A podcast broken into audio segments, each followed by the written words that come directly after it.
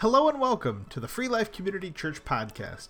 My name is John DeLille, and I'm the communications guy at Free Life Community Church in Terre Haute, Indiana. Each week, Senior Pastor Dan Willis brings a rich, detailed, and relevant message grounded in Scripture, which is recorded on Sunday mornings and made available for you right here. You can find more messages at freelifecc.com or in the Google Play and iTunes podcast app.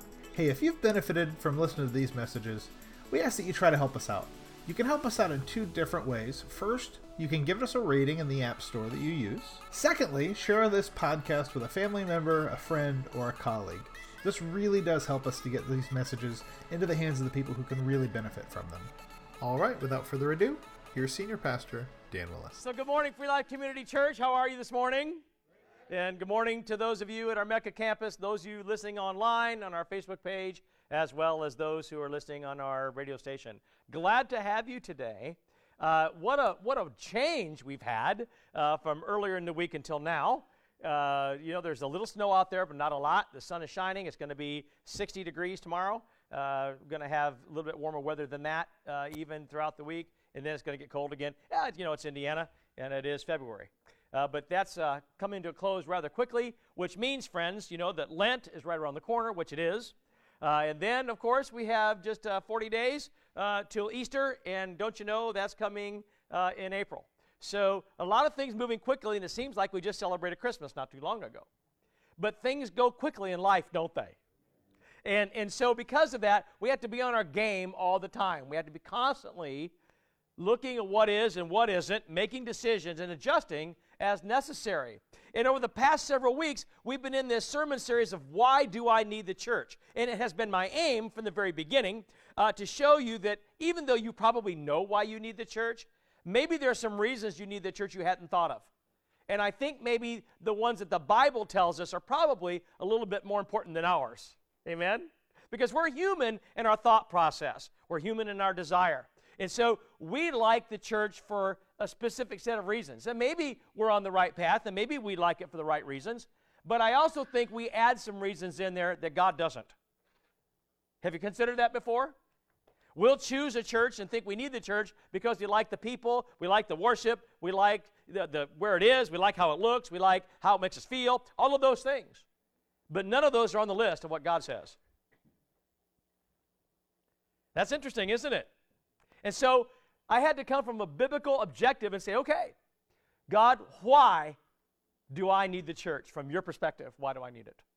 And I think that God has shown us that. And I could have drawn this out further, but there are six messages. This is message number four, and it has to do with better encouraging one another. We're better when we encourage one another. We started better together, then we were better when we prayed together, uh, and then we re- realized last week that we're better when we build the kingdom together. Now, today, we're better when we encourage one another. And you know what I found? Encouraging others isn't always easy, especially if you don't like the other person. what are you going to do? Encourage them to like you, dislike you more? Treat you worse? Right? And are they going to accept encouragement from you anyway? Probably not. You see, this is this is how we operate. So here's what we will do as people we will determine who we can encourage and put them on the encouragement list, and those who we think we can't encourage on the other list, and maybe some people will go back and forth. How many of you in the last week encouraged somebody you don't get along with? Well, there's been a few of you, but most of you didn't, did you? You know why? Because that's human nature. Isn't that human nature? Say that with me. It's just what? Yeah, you know what the problem with that is? We're supposed to get rid of the human nature and have a godly nature. God encourages all of those who will seek Him, all the who will come to Him. It doesn't matter where they've been, who they are, what they've done, what they haven't done, He will encourage them. He encourages those that haven't sought Him, He encourages those that don't even like Him. You have to let Him. And so we will always be better in His kingdom if we encourage one another and don't worry about who the person is. Right? I mean, this is just common sense, but it's also very true. So, this passage explains a few things. If you have your Bibles, turn with me to Ephesians chapter 4. Ephesians chapter 4, this entire series has come out of Ephesians. Uh, I've exhaustively studied the book of Ephesians. Uh, it is Dr. Coker's uh, personal favorite for a variety of reasons, and he and I have had just unbelievable discussions over it, seeing things that I hadn't seen before. Um, he, he said I showed him things he hadn't seen before, and he said, You know, I don't think I could ever get tired of studying the book of Ephesians. Because the entire book is all about encouragement, about the type of Christian you ought to be, and Paul says you can do it. And this is why you can do it. And so if you scroll down to verse 17 in the chapter, you'll see it that is captioned somewhere, probably depending on the version you have, of some type of like an old life and a new, or running a race, or uh, becoming uh, a new person, or living in the light. It's going to say something because that's basically what it means.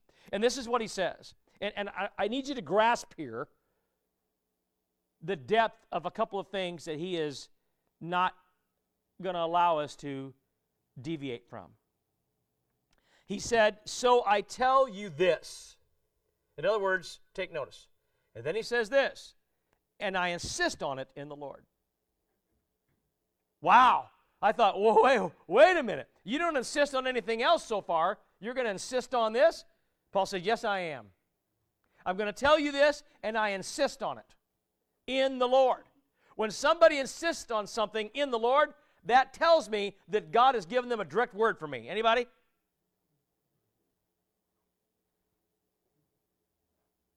Are you paying attention? If someone says, I insist on this in the Lord, what are they telling you? That this is for you and God has said it. We should take notice. He says, You must no longer live as the Gentiles do in the futility of their thinking. Now, I know what you're thinking right now, and probably what you're thinking is incorrect.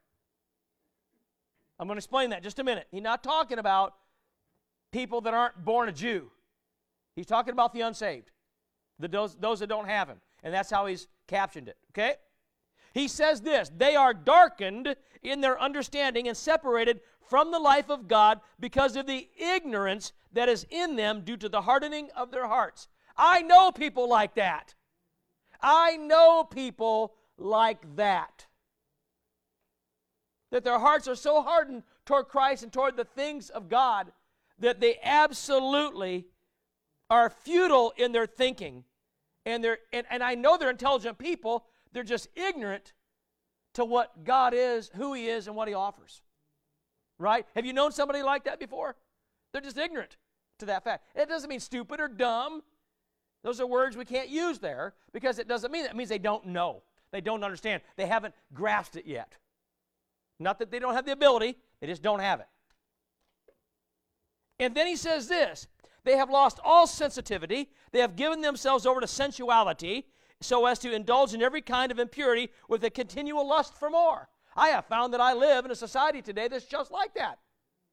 The more you give them, the more they want. I watched I watched our, our broadcasting on our television and our movie production go that way.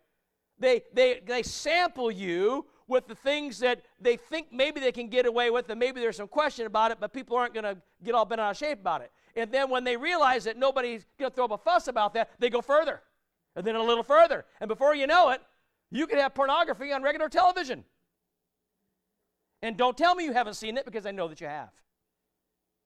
Now, maybe some people say, well, that's not pornography. Well, you can categorize things any way you want to. We've had people in high office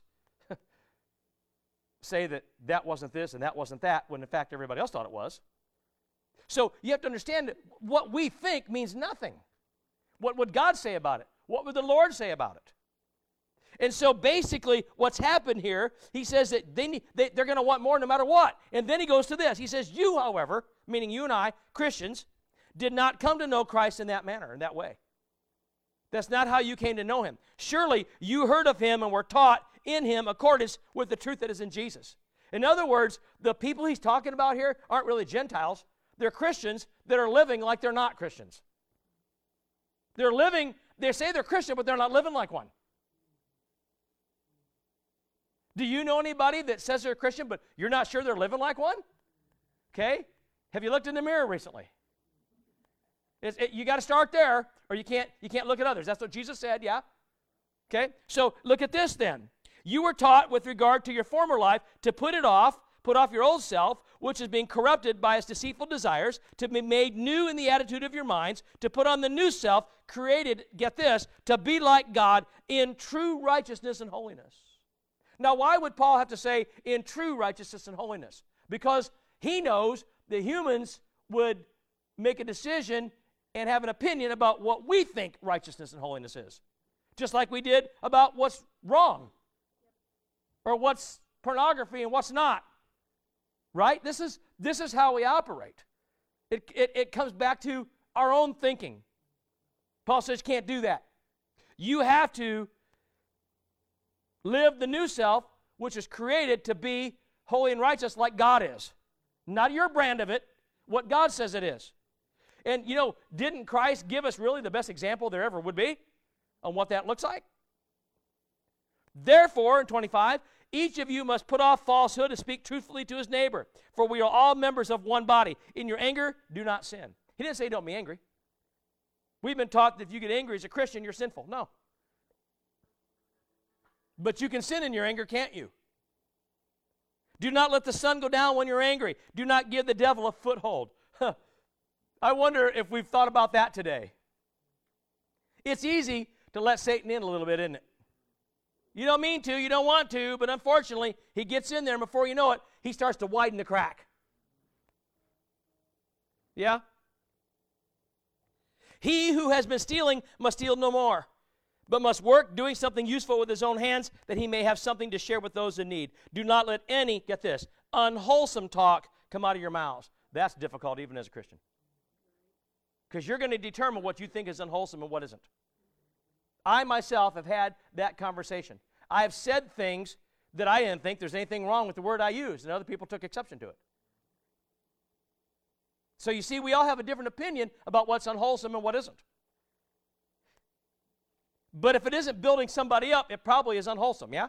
And let's face it, everything we've said about another person in the last 24 hours wasn't always building them up, and it certainly wasn't wholesome, was it?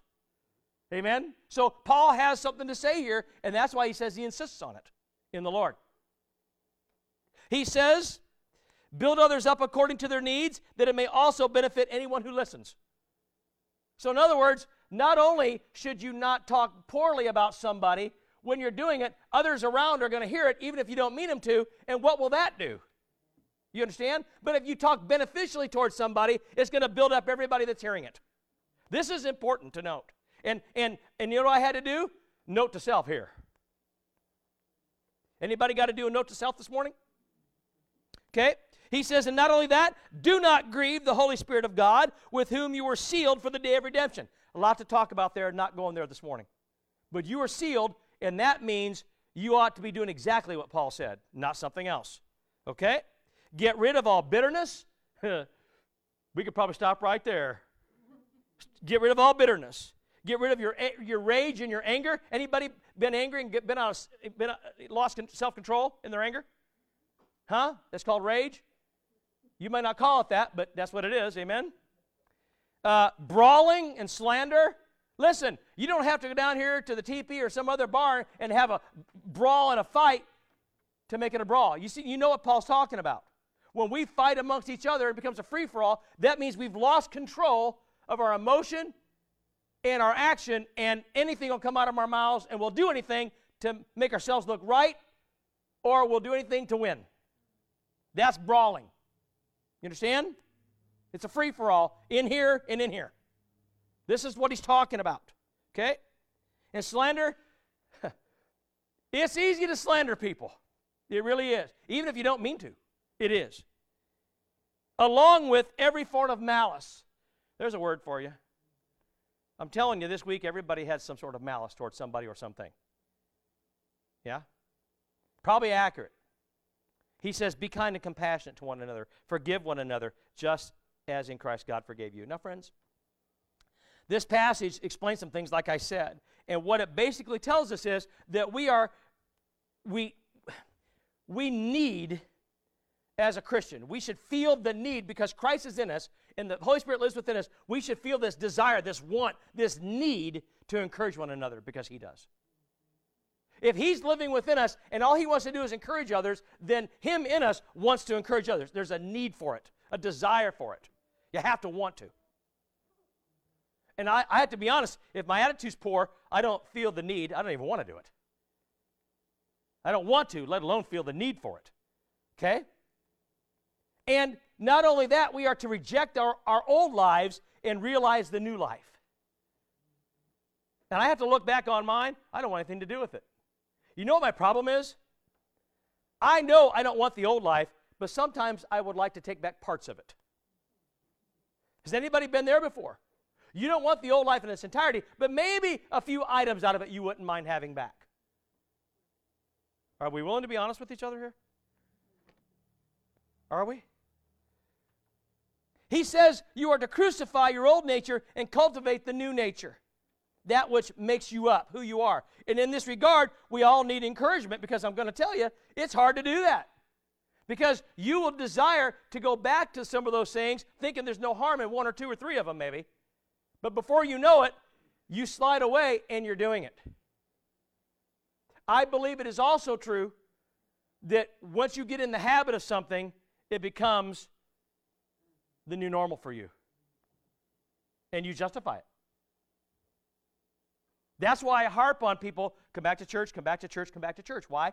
Because we get so comfortable watching from home in our jammies and our coffee, before you know it, we won't have any desire to ever come back.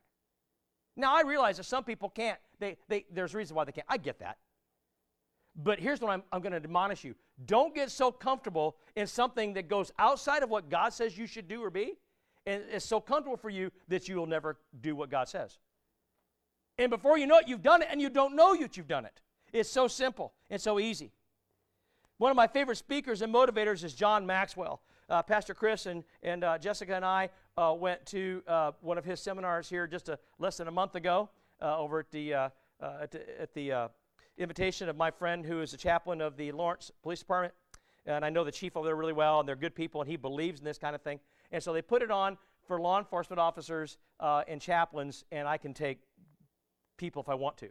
And so we did that, and we went and we listened to what Maxwell had to say. And I personally, I, I got called out there a couple times. I couldn't listen to all of it, but he's easily the, my favorite speaker in the whole conference every time. And there were several. They were all good, but he was really good. And I remember one time, uh, and if you don't know who that is, he began his ministry in French Lick, Indiana. He's a Wesleyan pastor. Uh, eventually pastored our largest church at the time, which is Skyline in, in Southern California. It's not the largest anymore, the one in Atlanta is. Uh, but at one time, Skyline was, and he pastored it for a long time. In fact, probably put Skyline on the map. Uh, John Maxwell is, a, is an incredible motivator.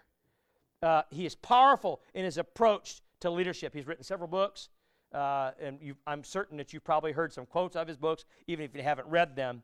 But he said once in one of his talks encouragement is the oxygen of the soul. Friends, the Christian life can sometimes seem to be rather unlivable. Did you hear what I said? Sometimes what we perceive the Christian life to be, it seems unlivable, like we can't do it. I want you to think about it for a minute. Have you ever considered maybe I can't really do this? I don't know how I'm going to do this. I know what the Bible says, I know what other Christians say it is, but to tell you the truth, I look at myself and I, I see the gap and the, the distance between me and what's supposed to be done and what's supposed to happen in my life, and I, I don't know if I can get there.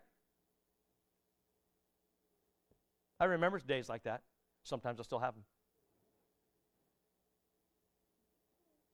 It's like you, you wonder if you can really do it. In fact, sometimes it can even seem like maybe it's unrewarding. Have you ever thought of that? I'm just being real with you here. Like, what's the use? right? And oftentimes it can seem unbearable to be holy and righteous. Like, why should I continue? I fail and I fail and I fail. What's point? And if that isn't enough, our flesh, our own evil desires seem to have such a demand on us. You see, there are times that we need encouragement, and these are it. When you feel like maybe this isn't worth it, if you feel like you can't do it, if you feel like what's the point, or if you're ever going to get there in the Christian life, the devil comes in and says, then why do it? You can fudge on this, it's okay. You're still a Christian. I mean, if you think you're a Christian, then you're a Christian. You know how I know that? Because we're looking for people to tell us that we're a Christian when maybe we're not. We're looking for people to tell us that we're righteous and holy. Maybe we're not. We want people to encourage us so we can set the bar lower and be what we think we are, even if God says we're not. As long as the result's the same, we're not sure we care. And God says, but it, it, it, it doesn't work that way. It cannot work that way because my bar's here.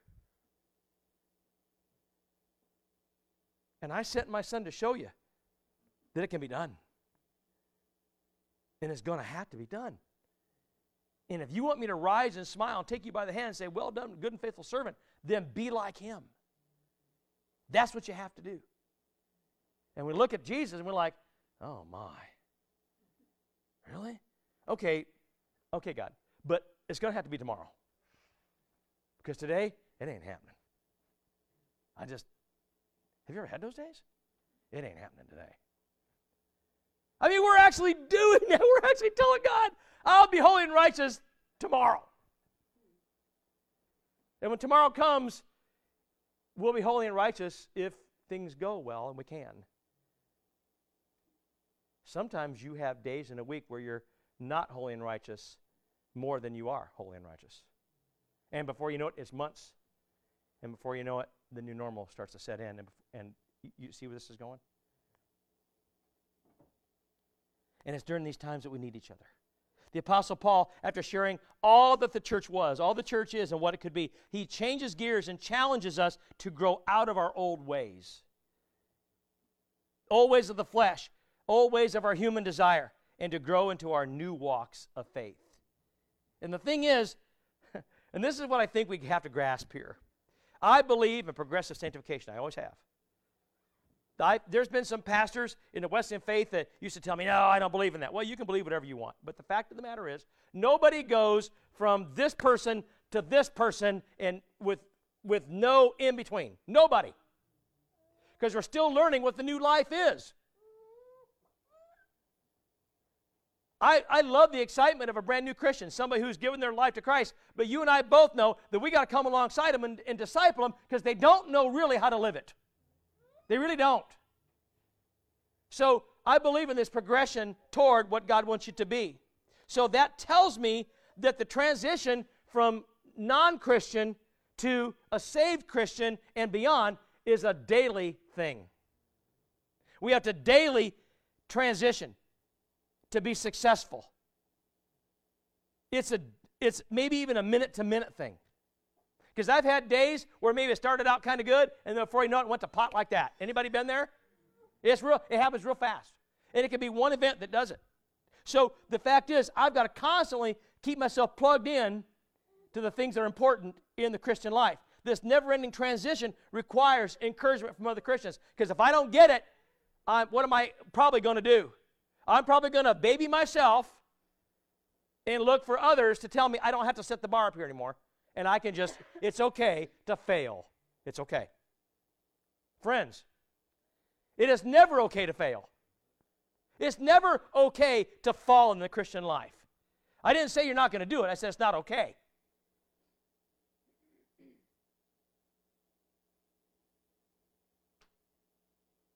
The only way it ever becomes okay is if you know you got to get back to the bar.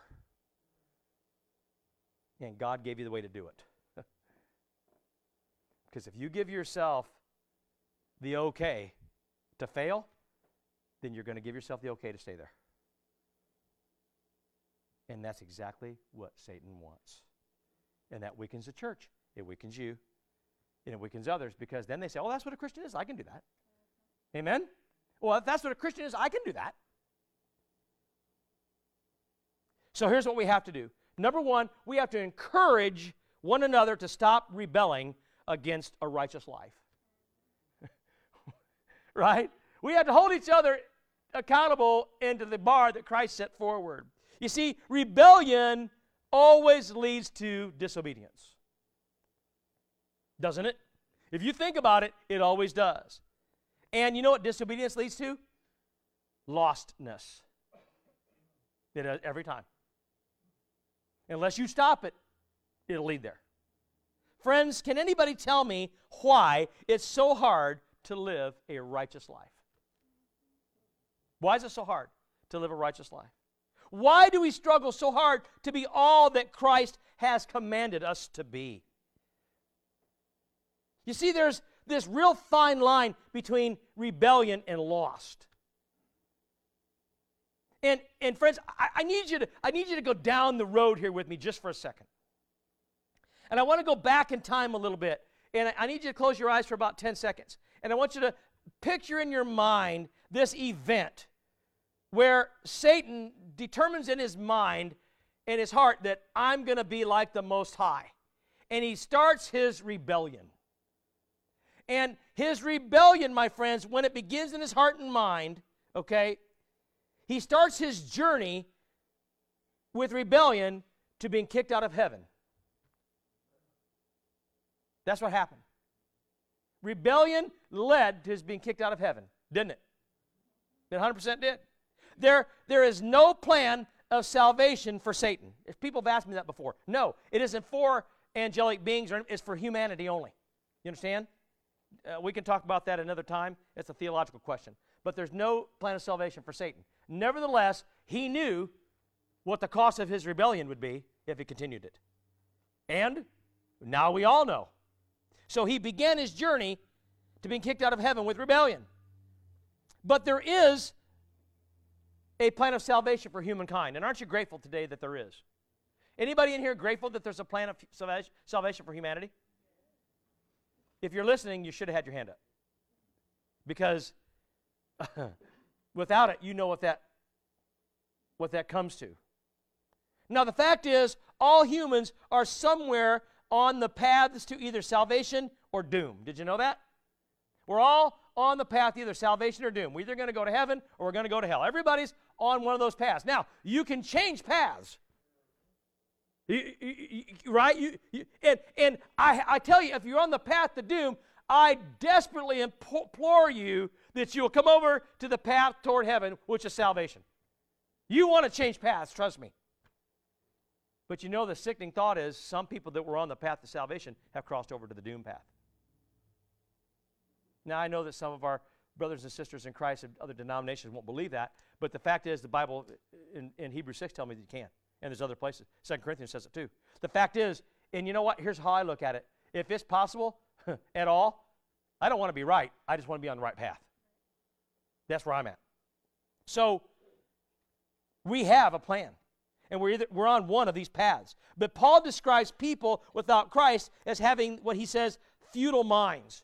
They have hardened hearts, they have calloused emotions, and they have within them impure practices.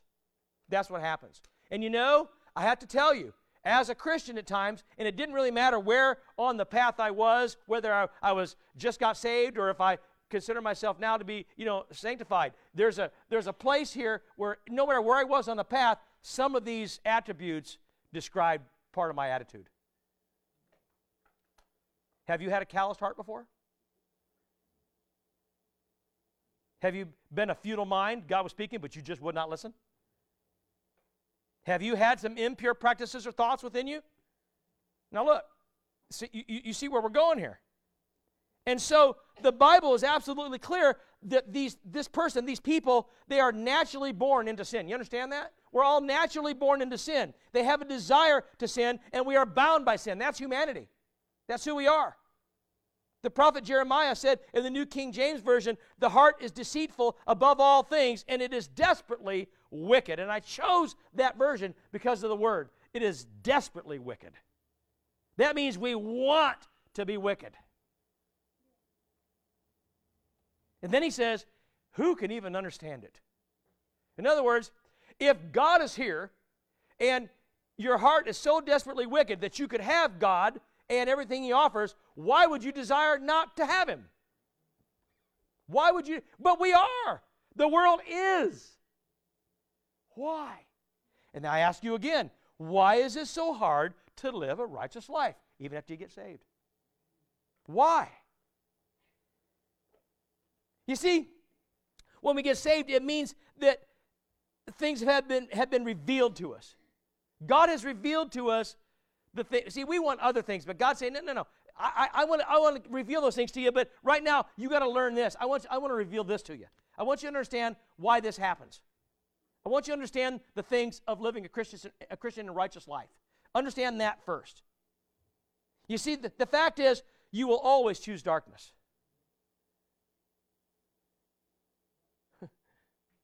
That's what God is telling humankind. You will always choose darkness.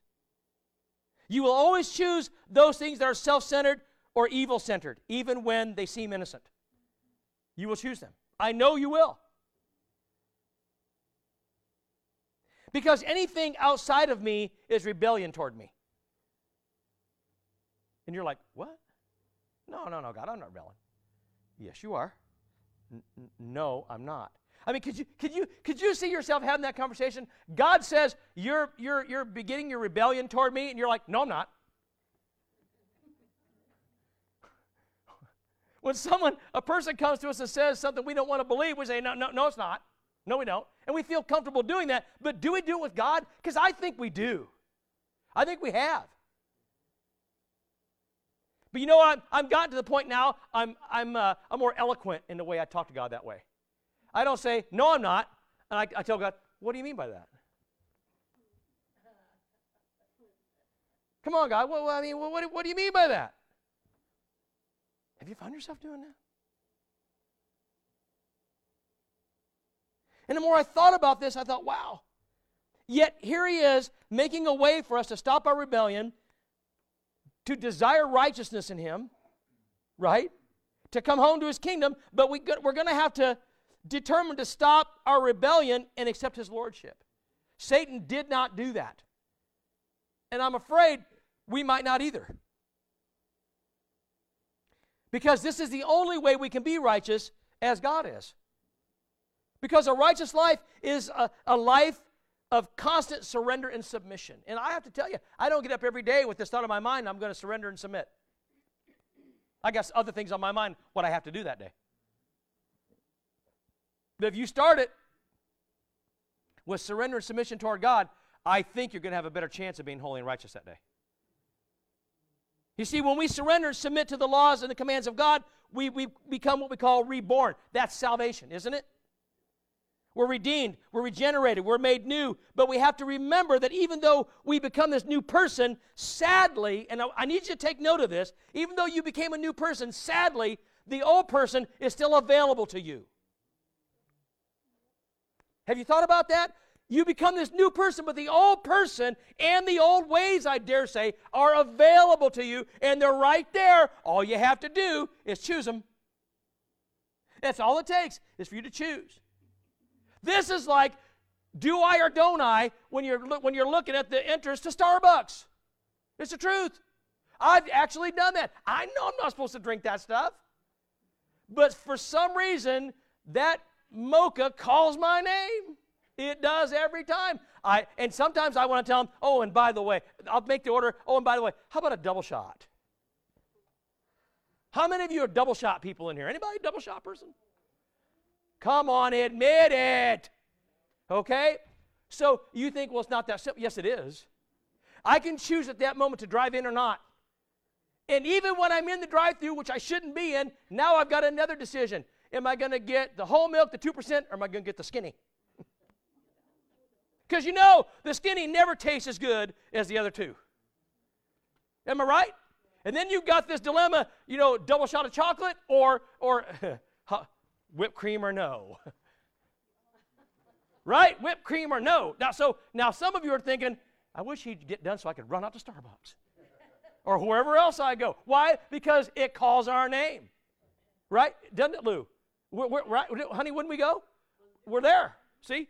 But the problem with it is, we, I, I, think if we look at this, we, we look at food and other sorts of things this way, but we don't look at the Christian life, righteousness, and holiness versus the old, the old self. We, we don't, and we have to because it's right there. The old self is still available to you, isn't it? You need to drive right on by, and then you need to turn away from it. But sadly, we don't always do that.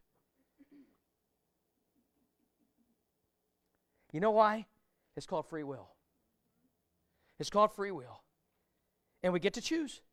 Sometimes we'll choose the old person in the old ways, and Paul says, I tell you this, and I insist on it in the Lord, that you must no longer live as the Gentiles do in the futility of their thinking. You can't.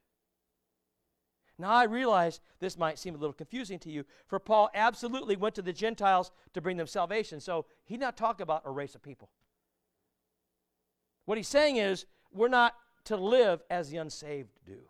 He labels the unsaved as Gentile, outside, because every person, whether you're born a Jew or not, doesn't make any difference. When you come to Christ, you are automatically adopted and regenerated into God's family, and you are God's chosen as a Jew. Amen?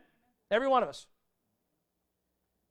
We're part of his chosen nation, his chosen seed, Israel's race. Yeah? That's who we are. In Christ, we are. So he was speaking to the Ephesian Jews in this passage. A person in Christ should not look, should not think, should not act like a person who is outside of Christ. That's what he's saying. And that's difficult for all of us. And, and I can tell you this it's nearly impossible alone. Friends, I need, you, I need you to grasp this from me. You're a new creation in Christ, but the old self is still available. And unfortunately, you choose it sometimes. And if not the whole life, bits and pieces of it. We've all done it.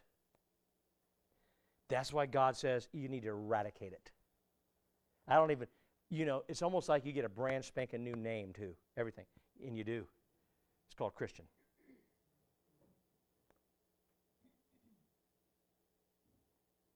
So we're here to encourage one another, to pray for one another, that we won't have these futile minds, these hardened hearts, these calloused emotions, these impure practices that those who are outside of Christ, get this, naturally display.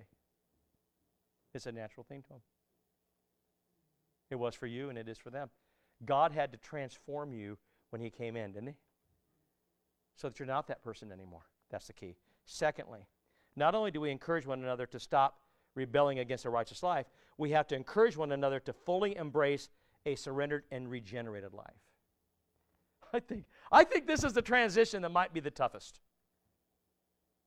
We desire it, but we're not sure we can give up the old self. You see, here's the key though, and I need you to understand this. And yes, some people might not agree with me, but I'm going to tell you this if you are not regenerated, you are not saved. If God hasn't regenerated you into a new, new person, if you're not wiped with a clean slate and, and given a new life, then you are not saved. You can't do a, a makeover. That you do that in your house, you might do it in your car. You can't do it in your life. Now, can you know, ladies? I know sometimes you go do what they call a total makeover, whatever it is. You know, when you go in uh, glamour glamour shots. Wasn't that it? And things like that. Okay, but that's still the exterior outside. But it never changed anything in here, did it? Wasn't designed to. But God, when He transforms and regenerates, what's it designed to do? Change everything. Right? And aren't you delighted that He changes everything? Because I, because is Sue here? Okay, Sue says, I don't want to be that way. There are times in my life I don't want to be that way. Anybody? I, am thinking, God, you got to help me here. I, Lord, help me. I don't want to be that way. I used to not care, but I do now. Has anybody gotten there? I don't want to be that way.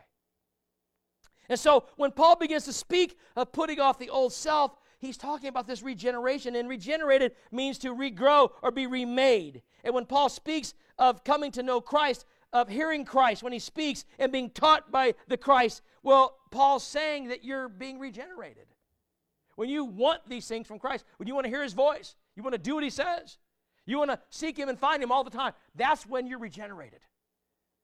Because you had no need for Christ before you were re- regenerated, did you? But now you have an absolute need for Him. See the difference? This is what we're talking about here. So, when we're regenerated, we're not the old self. We can't be because we're a new self. aren't we? And if you're a new self, you're not the old self.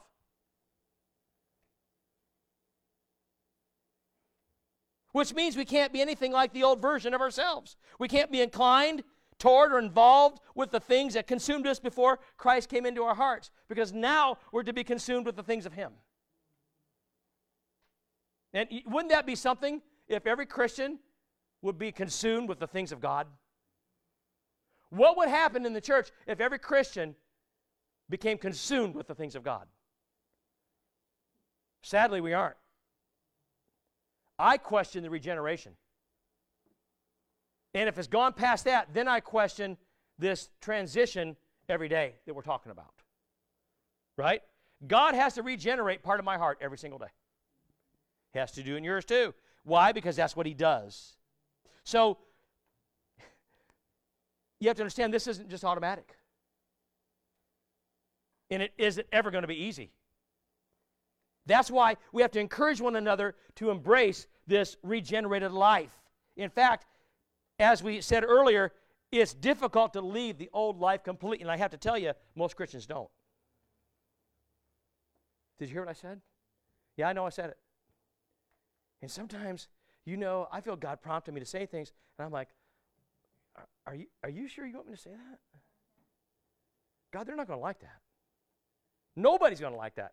God said, I know they don't, but I need them saved, and I need them regenerated, and I need them with me, and you're going to need to say it because that's more important than anything they'll do to hurt their feelings. You see? And sometimes God will say, You don't want to say it because you don't like it. Yeah, been time. It's true. It's true a time or two. And the fact is, friends, it's difficult to leave the old life completely, and a lot of times Christians don't. We leave it mostly, but not completely. And we determine our Christianity based on how far away from it we've gotten. You can't. It's a total, it's a total split from it. Complete. There is this process where we know certain things need to go, so we get rid of them. And then, then we find in this Christian life that other things are a little bit more difficult to remove. Has anybody done that? It's like laundry. I, I speak in, in relative terms here because I'm, I'm learning to do that. I, it, it's hard for me, but I'm, bear with me here. So it's like laundry. Anybody who's ever done laundry knows that certain stains come out easy and some don't come out at all. And you will find all sorts of different things. And you may rewash. But if you dry the thing before you do it, it's there. Anybody with me here? Ladies, am I right? Any guys who do laundry, right? So, and certain, and you'll have your, your go-to brand that you'll use. Tide says they get out everything. I don't think they do. You know, spray and wash doesn't always help. Goo Gone, that's some good stuff, but don't plan to have your color still there when you use it. To tell you right now. And don't anybody say, you owe me because I use Goo Gone and it destroyed. No, I didn't tell you to do that. I know it'll, it'll come out, but so will the color. So the fact of the matter is, the stains, some are hard, and it's like that in Christian life. Certain things you can get rid of because it's no big deal. You get them out, but then there's, there's other things, they're, they're pesky or what we call stubborn. And we, we struggle to get rid of them, you see. And so here's what we do we, we find that either we like them or we're used to doing them. And then now we're thinking, how do we justify it? How do I keep this? And when people question it, say, well, you know, right? But it isn't the people you should be concerned about. Because God is asking you, does that really belong in a regenerated life? Does it? That's why I say it's difficult to leave the old life completely, and that's why most Christians don't. Because there are certain things about the old life that they want to keep with them. And maybe we'll let it go at first, and then as we get in and we become kind of, you know, used to the Christian life, now we'll go back and say, this won't hurt. That one won't hurt. And God said, mm, mm, but unless I have all of you, see? Unless I wash all of you, you, you, you, you can have no part of me. Do you really need that stuff to be there?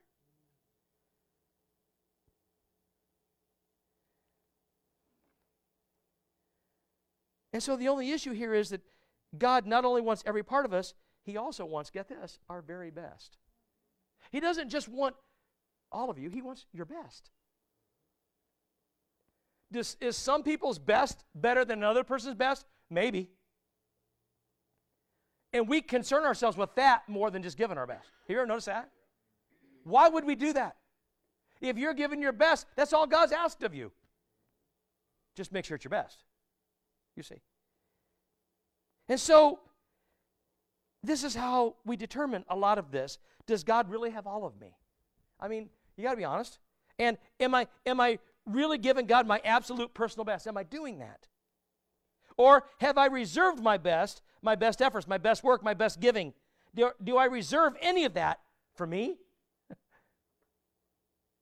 Because I'll bet you if you do an evaluation, you'll find that you have.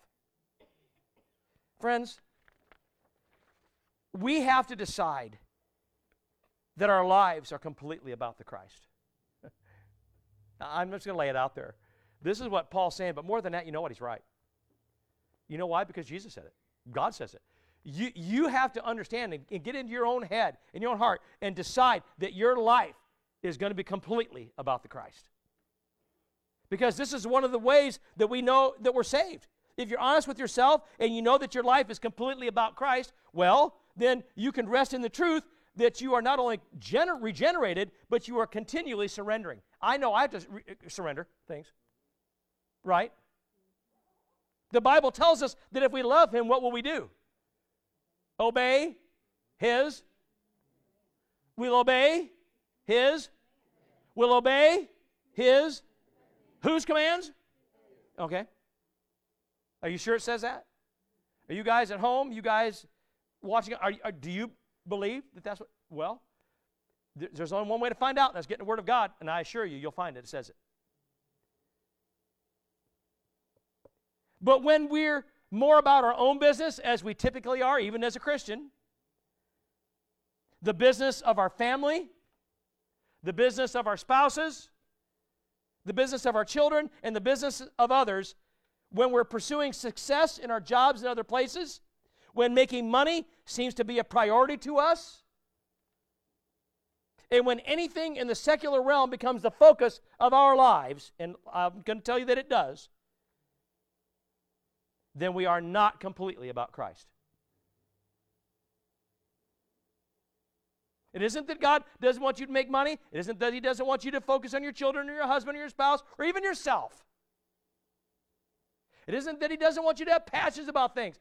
He's just saying, I want you to be completely about me because if you are, I will show you in what manner and way and the amount of attention every single one of these things has that still honors me while doing good at them. That's what he tells us. Now, I know it's easy to do. It's easy to do what you want and tell yourself it's all about Jesus. I know it is. I've done it. And so have you. But if we're honest, we know it isn't true. We know it isn't all about Jesus. And God knows how difficult it is to make our lives all about Him. You, you do know that He knows that, right? God knows it's difficult to make your life all about Him, which is why He uses the Apostle Paul to instruct us and encourage us to encourage one another to live completely in Christ, to trust completely in Christ, to grow completely in Christ, and to serve completely in Christ. Because if you're doing that, then you're serving all these other things to the best that you have. And He's a better judge of how much they ought to get than you are. You see, with each other's encouragement, we can live a life that's filled with the Spirit, according to John 15 1 to 8. And we can live a life that's filled completely and even overfilled with the things that God wants us to have. You see, I, I, I don't want God to just give me, you know, I, I, you know what really bugs the snot out of me? Let me tell you what. When I, when, I, when I go to a restaurant and I'm getting a cup of coffee, and sometimes I really, really want that cup of coffee. I'm not talking about coffee a lot today. So, or maybe, maybe it's a soda and they come over and they and they and they leave this much of a gap in it. No, no, wait a minute. If you if you only fill my cup three quarters, in about five minutes, I'm going to want you to come back, and you're not going to do it. Fill it up. I can't stand. Anybody? Is that a pet peeve for anybody? Yeah. And you know, friends, God wants to fill you to the brim and over. He wants to overflow it. Now, we've all poured soda before, and you want to get it to the top, but what do you do? Pour too much, and what happens? Especially with root beer. What happens? Okay? And you're like, no, no. So then you grab it, you, you try to suck the top so it doesn't do it, or you whatever you're going to do. But in but see, God says, but that's what I want to do in you. I want to fill you till you're overflowing with me. And it's not a messy thing, it's a good thing. Right? It's, it's, an, it's an ever and overabundance of everything. I want that. I want to give it to you. And when we have, friends, what God wants us to have, that's when and only when we forget all about the things that we wanted. You, see? Because what God gives will be fulfilling to us according to what Jesus tells us in John 15, 9, 11. And more than that, we can live a life that completely exudes Christ, and others not only see it, they will know it. And that's what Christ was talking about in John 15 altogether. I'm not going to read it to you, but it's a good reference for you. And so I began to think about that, and I thought, okay, so what we have to do here then is encourage one another and hold one another accountable to this regenerated and surrendered lifestyle. We simply can't do it alone. None of us can. And that's why our life groups are so desperately important. That's why. If you wondered why your pastor has been so adamant that you get into a life group in your church, this is why. Because you're trying to do it alone and you can't. And you can't get the encouragement that God wants you to have just coming on Sunday morning. In fact, there's an awful lot of gaps in here today. And there, if you know, right? So there are some people that didn't even get this today. But those of you who are here in attendance, this isn't enough for you. You need a life group where you can talk things out with one another and encourage each other. It's important that we do that. Remember, Paul said, Our hearts are what? Desperately wicked. To counter this, we must take what I call desperate measures. If your heart is desperately wicked, then do desperate things to change it. Right? Fight desperate with desperate. In other words, desperately desire Christ. Desperately desire righteousness and holiness. Encourage one another and yourself to be the people that God wants, because if we don't, we're going to fail. And friends, failure in this is going to be disastrous. Thirdly, we have to encourage one another to engage in the renewed Christian lifestyle. You see, who you are will always show in your attitude, your thoughts, and your beliefs. right? We don't want to admit it, but it, it, it, does, though. See, it shows. It shows in your life. It shows what, in what you do, how you spend your time, who you hang out with, what you do and say when you think nobody is looking. Yeah? Even when you talk to yourself and you didn't think anybody heard you. And let me tell you something else, too, by the way. If anybody in here tells you or tells me they don't talk to themselves, I'm going to tell you right now, you do. You're lying, straight up. Why? Because it's psychologically normal to do that. You may do it in a variety of different ways. I personally do it a lot because I'm that's how I think things out. You know? And especially if I'm reading something. I will read it and then I'll reread it and I'll say it in my out loud. Has anybody done that? You read and say it out loud? Yeah.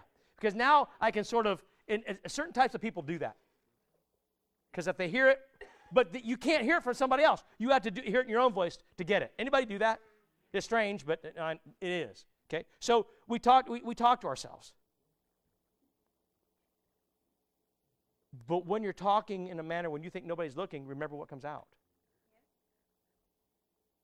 You see, in these verses, we're instructed to destroy the former way of life. We used to function through the lust of the flesh, the lust of the eyes, and the pride of life, according to what he, uh, John says in, in the first chapter, or the, the, the second chapter of First John. In fact, he says, Do not love the world or the things in the world. If anyone loves the world, the love of the Father is not in them. For all that is in the world, the desire of the flesh, the desire of the eyes, the pride of life, is not from the Father, but it is from the world. And the world is passing away along with his desires, but whoever does the will of God abides forever. Now, I'm not sure about you, but I, remember the two paths the one toward heaven, the one toward doom? Which one are you on? If you're on the doom path, get off and get on the right one. Remember, Ephesians chapter 2, verse 1 to 3 says we're dead in our sin. It says we're directed by Satan. It says we're dominated by our selfish desires. But now, Paul says, you must encourage one another to destroy, eradicate, put to death, however you want to call it, the former way of life with the old person that you once were, because you're no longer there anymore. That person is gone. And now you are to engage in what? The renewed life. Here's why because you get a second chance, a brand spanking new opportunity. And I have to tell you this, friends, I'm not an artist. In fact, my stick figures are deformed. But I'm going to tell you this the new lifestyle gives you this brand spanking new canvas to paint. You can't go back in your life and change the things that were wrong with it, that you wish you could go back and change.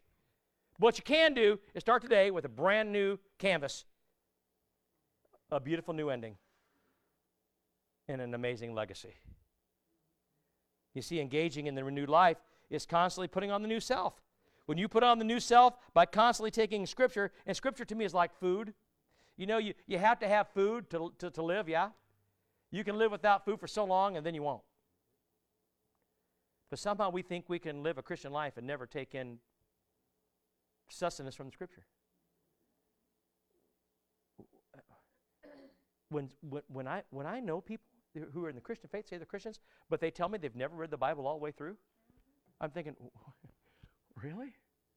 Now, I, look, if you got saved yesterday, no, I know you haven't. But could you read it through in a year?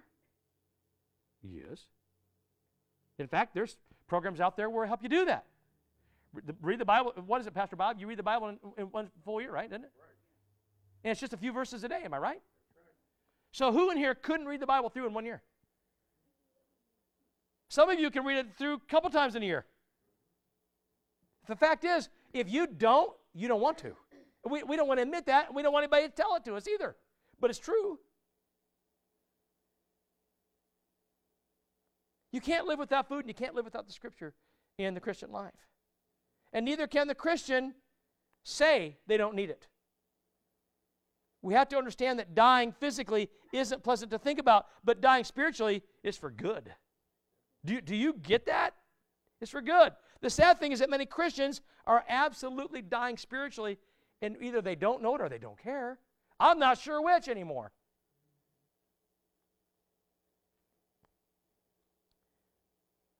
You see, the new lifestyle gives you this opportunity to rebuild your life the right way. You wanted a chance to go back and change some things you can't, forget about that. But in this, in God, you can. You see, you can right all wrongs. When you become this new creation in Christ, you can spiritually start again, build it the right way, and you can only do that by implementing the truth of the Word as God teaches and commands you. Friends, you know, as we engage in Scripture and obey Scripture, we see Christ more and more. And in turn, the more we see Christ, the more we become like Christ. Paul says in 2 Corinthians 3 17 to 18, Now the Lord is the Spirit, and where the Spirit of the Lord is, there is freedom. And we all who with unveiled faces contemplate the Lord's glory are being transformed into his image with ever increasing glory, which comes from the Lord who is the Spirit. And I've seen people who had the glow of glory because of Christ that lived within. So I know we can do it. Lastly, we must encourage one another, get this, to show off the new and refreshed life. Now, I know it's kind of strange to hear pastors talk about showing off. But, friends, I, I want everybody to know the changes in me. We desire to know people, or have people know our accomplishments, don't we? We like it when people ask us, well, did, where'd you graduate from? What'd you, what, what, what, what was your degree in? What did you, you know, right? What'd you accomplish? Shouldn't we want people to know what God has done in us? I mean, what would that do? You know, telling people where you graduated with your grade point average and what it was might not do a darn thing for anybody. But they see what Christ is doing in you, that will transform the world. That's the difference. So we're going to have to be excited about what God does in our lives. Now, Paul gets practical in this section. He says, instead of lying, let's speak the truth. Instead of stealing, let's give, give to those in need. Instead of escalating a situation, sure, let's get angry, but let's use self control and not sin. There's a thought. Instead of being resentful, let's forgive those who offended us. Instead of speaking slanderous words, nasty, wrong, or unkind words, let's speak faith words that build up those who might hear us. Not just toward the person, but those around you who will hear it. See, this is what he's talking about. Now, some of your non Christian friends, I'm going to tell you, they're going to see things differently than you do. You see, this new life is going to come at a price. It always does. But the benefits, I dare say, outweigh everything. Your non Christian friends won't necessarily like your changed life. Has anybody come to Christ or made a, a, new commitment to Christ and their life began to change and some of the things they used to do they knew they couldn't do anymore they're uncomfortable with it and they had friends and their friends like what's the matter with you? Huh? Has anybody been there before? I've seen it more times than i can count. Do they ever understand? No. No they don't. How could they they don't have it. So they're not going they're naturally not going to like it because they want you to be the person you used to be. The problem with it is the person you used to be isn't going to heaven, you understand? And neither will they if they don't change. So, why would we conform back to the old person that they want us to be? How about not get them to come to the new life that we have so that they can go where we're going? Isn't that a great concept in Christian life? You see, this is what we're talking about. And I'm sure we've all dealt with this. Taking this high road is never going to be easy, I assure you. It never has been. And that's why we need to encourage one another to exemplify this refreshing life. You see, our lives are like, and for lack of a better analogy, they're like elevators. We're either taking people up or we're taking people down. I got that one time. I, Beth and I went to a, uh, a hotel, and I can't remember what city it was in. It was in a large city, and they actually had a person in it running, running the elevator. Remember that guy in the funny looking suit? You remember that? You don't remember? I do. And so he, he asked us what floor. I was trying to, and the guy kept, he had white gloves on. He wouldn't let me touch the elevator because it was his job to take people up and down. I've never seen that before. And I thought to myself, that's all he does all day long take, take, take people up, take people down. And the more I thought about that, I realized sometimes without being an elevator man and pushing any buttons, I take people up or I take them down. And that even, it's not even my job. And yet Satan is standing there saying, Yep, keep taking them down, keep taking them down, take them down. That's it. Down, down, down we go. You get on his elevator, it's always down. It only goes down. Only goes down. You see? What kind of an elevator person are you? Up or down? Refresh your life in the presence of other people so you always are taking them up. They're always go. It's always up. You see, many Christians, I think, try to live both lives. Can we? No. Not only can it not be done, because the Bible says that good and evil cannot coexist, but if we do it, then we're not really changed, are we? If you're trying to coexist with evil, are you, are you changed? No. I, I get the great intent, the good intent behind the stickers on the back of cars that say, and have all the different symbols for all the religions and say, can't we just coexist? And uh, sadly, no, we can't. They're not understanding what that means. They're not ask, they don't understand what they're asking me to do. They're asking me to get in the elevator and go down. I can't. I can't. But I want to get those other people into my elevator and it's going up. Amen? That's what I want. Coexist, they don't understand it. Coexist only happens if you are in Christ because existence is only going to be in Christ. Amen? And to coexist with Him, you have to be a Christian. And that is how you coexist. They're looking at it in finite terms here on earth, and it will not work. Great concept, great intentions, but it leads to down. It leads to death. And we can't. Jesus said, You can't, I'm going to use this, I'm going to twist his analogy a little bit. I'm admitting it. He said, You can't love, you can't serve two masters. That's what I want you to focus on today. He was talking about God and money, the love of it. But the fact of the matter is, the two masters I can't get out of my head. You will love one and hate the other. Who's your master? As our worship team comes, this is what I would say. Let us encourage one another to evade this rebellious life, to stop serving the rebellious life. We should embrace the regenerated life. We should engage in the renewed life. And we should exemplify the refreshing life. You know why, friends? Because encouragement is something we need, and it is indeed oxygen for the soul. Maxwell is right.